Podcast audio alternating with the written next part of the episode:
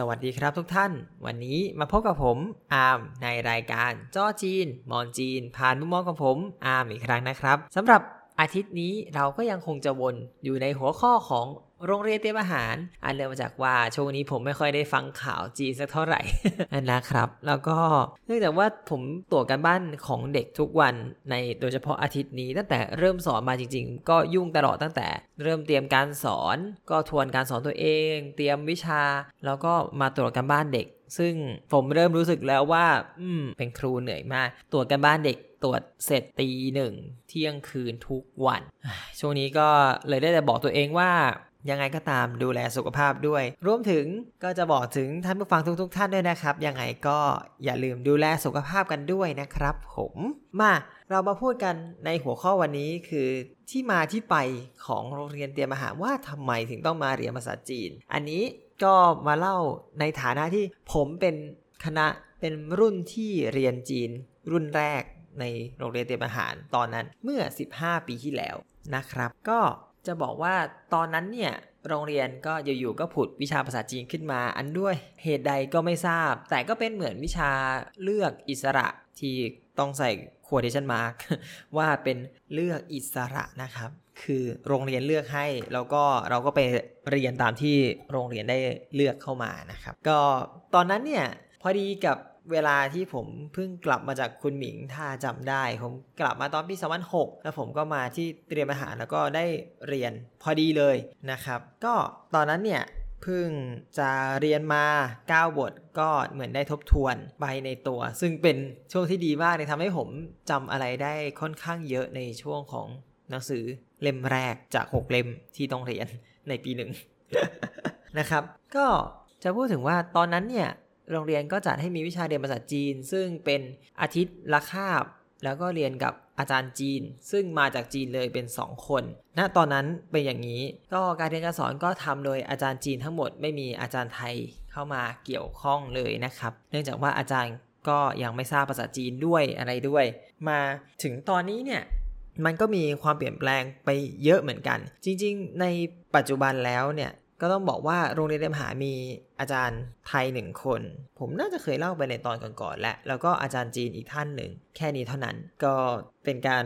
ลดงบประมาณหรืออะไรก็ไม่ทราบ แต่ก็ว่ามันก็มีการเปลี่ยนไปก็คือให้ อาจารย์ไทยดูแลปีหนึ่งแล้วก็อาจารย์จีนดูแลปี 2 อันนี้คือก่อนที่ผมจะมานะครับ เพราะว่าอาจารย์จีนยังมาได้ปีที่แล้วก็เป็นอย่างนี้ แต่ว่าก็ปีนี้ด้วยความพิเศษนะครับโควิดมาอาจารย์ไม่สามารถมาได้ ผมก็เลยมาแทนพอดี แต่ผมก็มาสอนปีหนึ่งแล้วส่วนอาจารย์ไทยก็เลื่อนไปสอนปี 2 เองนะครับ จริงๆ พูดถึงเรื่องเรียนจีนมันก็ดีใช่ไหมครับ เพราะว่าถ้าพูดดูกันในสถานการณ์ปัจจุบันเนี่ย มันก็ตามเทรนด์ก็จีนก็เริ่มมาแล้วอะไรแล้ว แต่ถ้า กลับไปดูสมัยก่อนแล้วจริงๆ เอ๊ะ มันก็น่าสงสัยเหมือนกันว่าทำไมเนาะเราถึงต้องมาเรียนจีน จริง ๆ ผมก็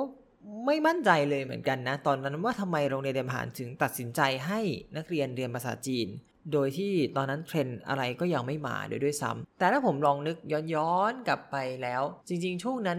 ทางรัฐบาลไทยก็เริ่มมีสัมพันธ์กับทางจีน ซึ่งถ้านับจริง ๆ 15 ปีที่ผ่านมาก็คือทุนข้าราชการผมเป็นจุดเริ่มต้น อันเป็นเรื่องพอดีกันหรือเปล่า ก็ไม่แน่ใจจริงๆคงต้องไปหาข้อมูลเพิ่มเติม เพราะว่าอาจารย์ที่ดูแลเรื่องเหล่านั้นตอนนี้ก็เกษียณกันไปแล้วบ้างย้ายไปแล้วบ้าง ผมก็เลย ไม่ได้มีข้อมูลมากมาย นอกจากอาจารย์ที่ดูแลณจุดนั้นนะครับ ที่ตอนนี้ยังดูแลผมอยู่นะครับ ก็เรามาพูดถึงคอร์สเรียนภาษาจีนของที่นี่ดีกว่า ที่นี่เนี่ยภาษาจีน ก็คือยังคงเรียนในเทอมละ 1 ตัวเหมือนเดิม แต่ทีนี้ที่แตกต่างกว่าก็คือ เรียนเทอมละ 1 ตัวไม่พอ แล้วก็เทอมที่ 2 ก็จะเว้นไป เอาง่ายๆ คือใน 1 ปีไม่ว่าจะกลุ่มไหนก็ตามจะได้เรียน 1 เทอมไม่ว่าจะเป็นเทอม1 หรือเทอม2 อย่างเทอมแรกตอนนี้ก็คือตอนเรียนที่1ถึง12แล้วก็ช่วงครึ่งหลังเทอมที่ 2 ก็จะเป็นตอนที่3ถึง24นะครับ ตอนเรียนนี่คือห้องเรียนนะครับ อันนี้ย้ำอีกรอบหนึ่งคิดว่าผมน่าจะพูดไปแล้วในตอนที่แล้วนะครับ ก็อย่างนี้ข้อแรกก่อนเลย ผมมองเห็นปัญหาตั้งแต่อาจารย์เขาบอกวิธีการเรียนแบบนี้ขึ้นมาแล้ว คือข้อที่ 1 เราจะเห็นได้ชัดว่านักเรียนจะได้เรียนแค่ 1 เทอมจาก 1 ปี แล้วก็มีการเว้นตรงกลางก่อนที่จะได้ไปเรียนอีกรอบ คือต้องบอกว่าในเตรียมทหารเนี่ยพอขึ้นปี 2 เขาจะมีการ random ห้องกันอีกรอบหนึ่ง เพราะฉะนั้นเนี่ยมันมีโอกาสเป็นไปได้ทั้งหมด ในรูปแบบของที่ว่าถ้าแบ่งเป็น4เทอมใช่ไหมครับ ตอนนี้ปี 2 เรียน 4 ปีเอ๊ยเรียน 2 ปี ก็แบ่งเป็น4เทอม ก็จะมีบางคนที่เรียนเทอม1 เทอม 3 หรือเทอม 1 เทอม 4 แล้วก็จะมีผู้ที่ได้เรียนที่ดีโชคดีที่สุดก็คือเทอม 2 ตอนปลายปี 1 แล้วก็มาเรียนเทอม 3 ตอนต้นปี 2 ซึ่งเป็นการเรียนที่ต่อเนื่องที่สุด การเรียนที่แย่ที่สุดก็อย่างที่ว่าครับอ๋อแล้วก็มี 2 4อีกอันหนึ่งการเรียนที่แย่ที่สุดก็คือเรียนเทอม 1 ตอนต้นปีของปี 1 แล้วก็ไปเรียนอีกทีหนึ่ง คือตอนปลายปี 2 นี่จะเป็นกลุ่มที่โชคร้ายที่สุดนะครับ ก็จากเนี่ยแหละครับเป็นข้อแรกเลยที่ผม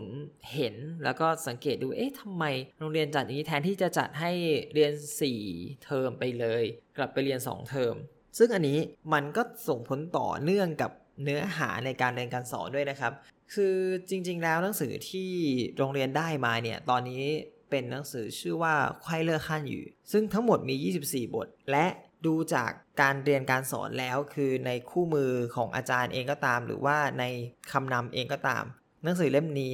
จะต้องเรียน 1 ปีจบ แต่กลับกลายเป็นว่าโรงเรียนเตรียมอาหารได้ไทยเอกสารของหนังสือเล่มนี้ไว้ และแจกให้นักเรียนเพียงแค่ครึ่งเดียว เอ๊ะเขาบอกว่าถ่ายเอกสารใช่ไหมใช่ครับนำมาตีพิมพ์ใหม่นั่นแหละ ก็ไม่ถึงกับตีพิมพ์ใหม่ต้องเรียกว่าถ่ายเอกสารถูกแล้วนำมาถ่ายแค่ครึ่งเดียว นั่นก็คือจาก 24 บทที่นักเรียนจะได้รู้ ก็เหลือแค่ 12 บท นี่ทำให้เนื้อหายิ่งน้อยลงไปอีก และทีนี้ตามผมผู้ซึ่งเคยสัมผัสวิชาภาษาจีนแบบอัดแน่นมาแล้ว 1 ปี ก็รู้ว่าการเรียน 1 ปีนั้น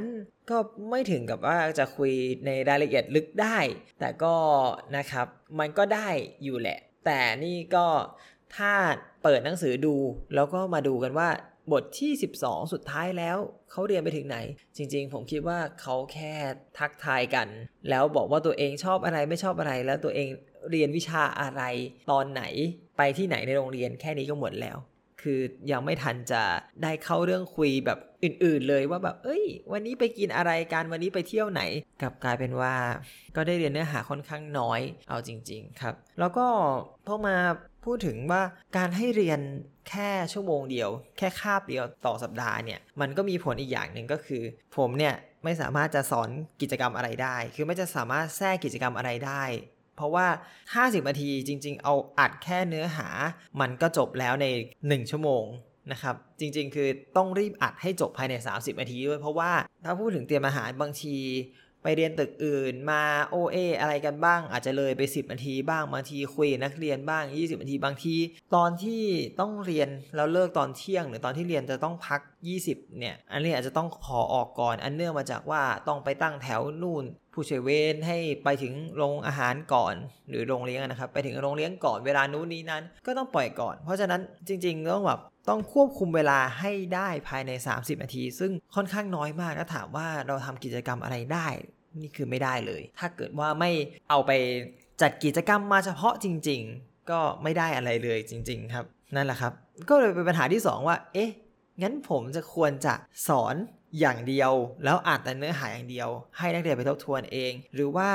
เราควรจะแทรกกิจกรรมตรงไหน ซึ่งให้นักเรียนได้เรียนรู้ตรงกลางบ้าง อันนี้ก็เป็นโจทย์ที่ใหญ่มาก อันนี้ต้องบอกเลยว่าล่าสุดเพิ่งจะตัดสินใจตอนแรกนะครับ ผมเรียนกันมาจบไป 3 บทแล้ว นี้เข้าถึงบทที่ 4 ตอนแรกว่าจะเป็นบทที่ 4 ตอนนี้ก็เลยมาเปลี่ยนเป็นการทดสอบดูก่อนว่า 3 บทเขาได้อะไรบ้าง เพราะว่าผมกลัวว่าเดี๋ยวจะขึ้นบทที่ 4 นักเรียนก็จะช็อก ก็จะเรียนกันไม่ทันตามทางกันไม่ทันอีกอีกอย่างนึงก็คือ ผมจะได้เทสดูด้วยว่า นักเรียนมีใครบ้างที่จะต้องให้ความสนใจเป็นพิเศษสำหรับพวกที่ ไม่เคยเรียนภาษาจีนเลยสำหรับพวกที่เรียนภาษาจีนมาแล้วหรือว่าคล่องแล้วก็จะได้รู้ว่าโอเค กลุ่มนี้ควรจะให้อะไรเพิ่มเติม ควรจะดูแลอะไรพิเศษบ้างเหมือนกันนะครับอ๋อนี่ก็พูดถึงว่าการเป็นครูก็ต้องคิดอะไรเยอะเหมือนกันเนาะจริง ๆ จริง ๆ นั่นแหละครับ มันจริง ๆ ก็บอกดูนอกจากเรื่องนี้ใช่ไหมครับ ยังมีเรื่องของอาจารย์ที่บอกว่ามีอาจารย์ ไทยแค่หนึ่งคนท้วนในวิชาภาษาจีน ซึ่งมันก็ทำให้ผมคิดถึงตลอดว่าเอ๊ะ นี่คือภาษาจีนเป็นวิชาลูกเมียน้อยหรือเปล่า คืออาจารย์คนเดียวกับนักเรียนกับพันห้าร้อยชีวิตเอาจริง ๆ ตอนนี้นักเรียนโรงเรียนเตรียมทหารสองชั้นปี รวมกันประมาณพันห้าร้อยชีวิต คือนักอาจารย์คนเดียวแครี่นักเรียนทั้งหมดเหนื่อยมากเลยนะ ก็ผมสัมผัสมาจากแค่ดูแลแค่ 6 ตอนเรียนเนี่ย แค่ 1 ใน 4 ของเขาเนี่ย ผมก็แทบลากเลือดแล้ว แต่ว่าอาจารย์ที่อยู่ก็ต้องดูแล 2 ปี ก็นะครับ จริงๆ อันนี้ผมก็พูดกับทางฝ่ายกองภาษา แล้วบอกว่าเนี่ยนะครับ เราควรหาอาจารย์ภาษาจีนมาเพิ่ม แต่อาจารย์ก็บอกว่าเขาไม่ตั้งเขาเรียกว่าไม่ตั้งตำแหน่งมาเพิ่ม ก็เลยทำให้ยังคงคาราคาซังอยู่แบบนี้ ซึ่งได้ข่าวว่าปีหน้าโรงเรียนเตรียมทหารจะรับนักเรียนเพิ่มอีก ก็จะขยายเป็น 28 ห้อง นักเรียนก็จะเพิ่มขึ้น ภาระอาจารย์ก็จะหนักขึ้น แล้วผมก็สงสัยว่าจะไม่รับอาจารย์เพิ่มจริงๆนะครับในขณะที่คณะอื่นรับอาจารย์เพิ่ม ในคณะนี้กะจะไม่เอาอาจารย์จีนเพิ่มจริงสิ ผมว่ารับอีกสักคนก็ยังดีนะ ผมสงสารอาจารย์เขาแหละไม่ใช่อะไรหรอก คือแบบนึกว่าภาพออกไหมอะอารมณ์แบบคำตำรวจเขาว่าแบบตายไม่ได้ ลาไม่ได้ป่วยไม่ได้ขาดไม่ได้ตายไม่ได้นะครับ ต้องมาอย่างเดียว สงสารอาจารย์มาก ๆ อันนี้เป็นปัญหาที่ผม สังเกตเห็นในตอนนี้นะครับอะกลับมาที่เรื่องของหนังสือเรียน อย่างที่ผมบอกไปตอนได้บอกว่า เราใช้หนังสือที่ชื่อว่าควายเลอร์ขั้นอยู่ก็ซึ่งจริงๆ แล้วก็เป็นหนังสือเรียนที่เป็นมาตรฐาน แต่ก็ต้องบอกก่อนหนังสือเรียนเล่มนี้เนี่ยจริง ๆ มีผมอ่านคำนำซึ่งเขาไม่ได้ถ่ายคำนำมาให้เด็กหรอก ผมอ่านคำนำมาแล้วคำนำเขาบอกว่าหนังสือเล่มนี้เนี่ยเหมาะสำหรับเด็กอายุ 13-15 ปี นั่นก็คือเด็กมต้น แต่เราเอาหนังสือเล่มนี้มาสอนเด็กมปลาย นั่นก็เนื้อหาอะไรหลายอย่าง ก็จะดูเป็นเด็กมากกว่าที่มันควรจะเป็นด้วยนะครับ คือแบบเปิดมาอ่านี่พ่อของฉันนี่แม่ของฉันนี่พี่ของฉันอันนี้คือบทต่อไปที่ต้องสอน ตอนนี้มีอะไร สวัสดีสวัสดี คุณมาจากประเทศอะไร บ้านคุณอยู่ไหน 3 บท ซึ่งเอาจริง ณจุดนี้ก่อนนะครับถ้าถามว่าคุณมาจากประเทศอะไร แล้วก็แบบแล้วถามไม่ถามเพื่อน ทุกคนเป็นคนไทยหมดเลยนั่นแหละฮะผมก็ต้องมาคิดกิจกรรมที่มันให้มันกลายเป็น international ให้ได้แล้วก็นะครับสุดความสามารถฮะและอีกอย่างนึงคืออ่าบ้านคุณอยู่ที่ไหนอันนี้ยังง่ายใช่ไหมครับ เราใส่จังหวัดของเราให้นักเรียนเรียนรู้ ต่อไปเนี่ยพ่อแม่พี่สาวน้องสาว นี่ผมยังคิดอยู่ว่าเอ๊ะเราจะทำยังไงให้มันดี เพราะว่านักเรียนไม่ได้กลับบ้าน ข้อแรกต้องบอกก่อนนักเรียนไม่ได้กลับบ้าน ทุกคนเอารูปของบ้านตัวเองมาไม่ได้ แล้วก็บ้านเราไม่ได้มีค่านิยมเหมือนคนจีนที่ถ่ายรูปรวมบ้านด้วย ก็เลยทำให้แบบเอ๊ะแล้วเราจะเอาอะไรมาดีเนาะมันก็ยังคงเป็นโจทย์ที่ต้องคิดไปเรื่อยๆ ตอนแรกผมกะว่าจะวางแผนการสอนไว้เป็นล่วงหน้าไปเลย แต่สุดท้ายแล้วยังไงก็คือต้องมาดูกันคลาสต่อคลาสจริง ๆ อันนี้อาจารย์ที่เขาอยู่มาก่อนเขาก็เตือนผมมาแล้ว แต่ว่านะครับนั่นแหละฮะได้สัมผัสแล้ว ต้องเตรียมคลาสต่อคลาสจริงๆ ซึ่งก็เหนื่อยเหนื่อยมากไหมเหนื่อย แต่ก็ยังสู้อยู่นะครับ เอาจริงยังสู้อยู่ยังไหวยังไหวยังไหวนั่นแหละครับ ก็อันนี้วันนี้ก็มาแค่สั้นๆ แค่นี้ก่อนแล้วกัน เพราะว่าผมก็เพิ่งตรวจกันบ้านของนักเรียนเสร็จ แล้วก็เนี่ยแหละครับ ก็มาอัดพอดแคสต์ เสียงอาจจะดูแหบแห้งไปหน่อย เนื่องจากว่านอนดึกมาหลายวันแล้วจริง ๆ ก็ โอเค ยังไงก็ดูแลสุขภาพนะครับทุกท่าน ผมเองยังโอเคอยู่ เสียงอาจจะไม่โอเคเท่าไหร่ แต่ผมยังโอเคอยู่นะครับ ก็ไว้เจอกันใหม่ครับ ทุกท่าน ก็ขอขอบคุณทุกท่านที่รับฟังมาตลอดนะครับ แล้วก็อย่าลืมกดไลค์ กด Subscribe มีปัญหามาคุยกันได้ในช่องคอมเมนต์ อยากทราบเรื่องอะไร อยากให้ผมเล่าเรื่องอะไร คุยกันมาเลย เพราะว่าช่วงนี้ผมอาจจะขาดไอเดียนิดนึง นะครับคอมเมนต์มาเลยครับไม่ต้องกลัวมาแล้วเรามาคุยกัน โอเค แล้วเจอกันใหม่ครับ ผม สวัสดีครับ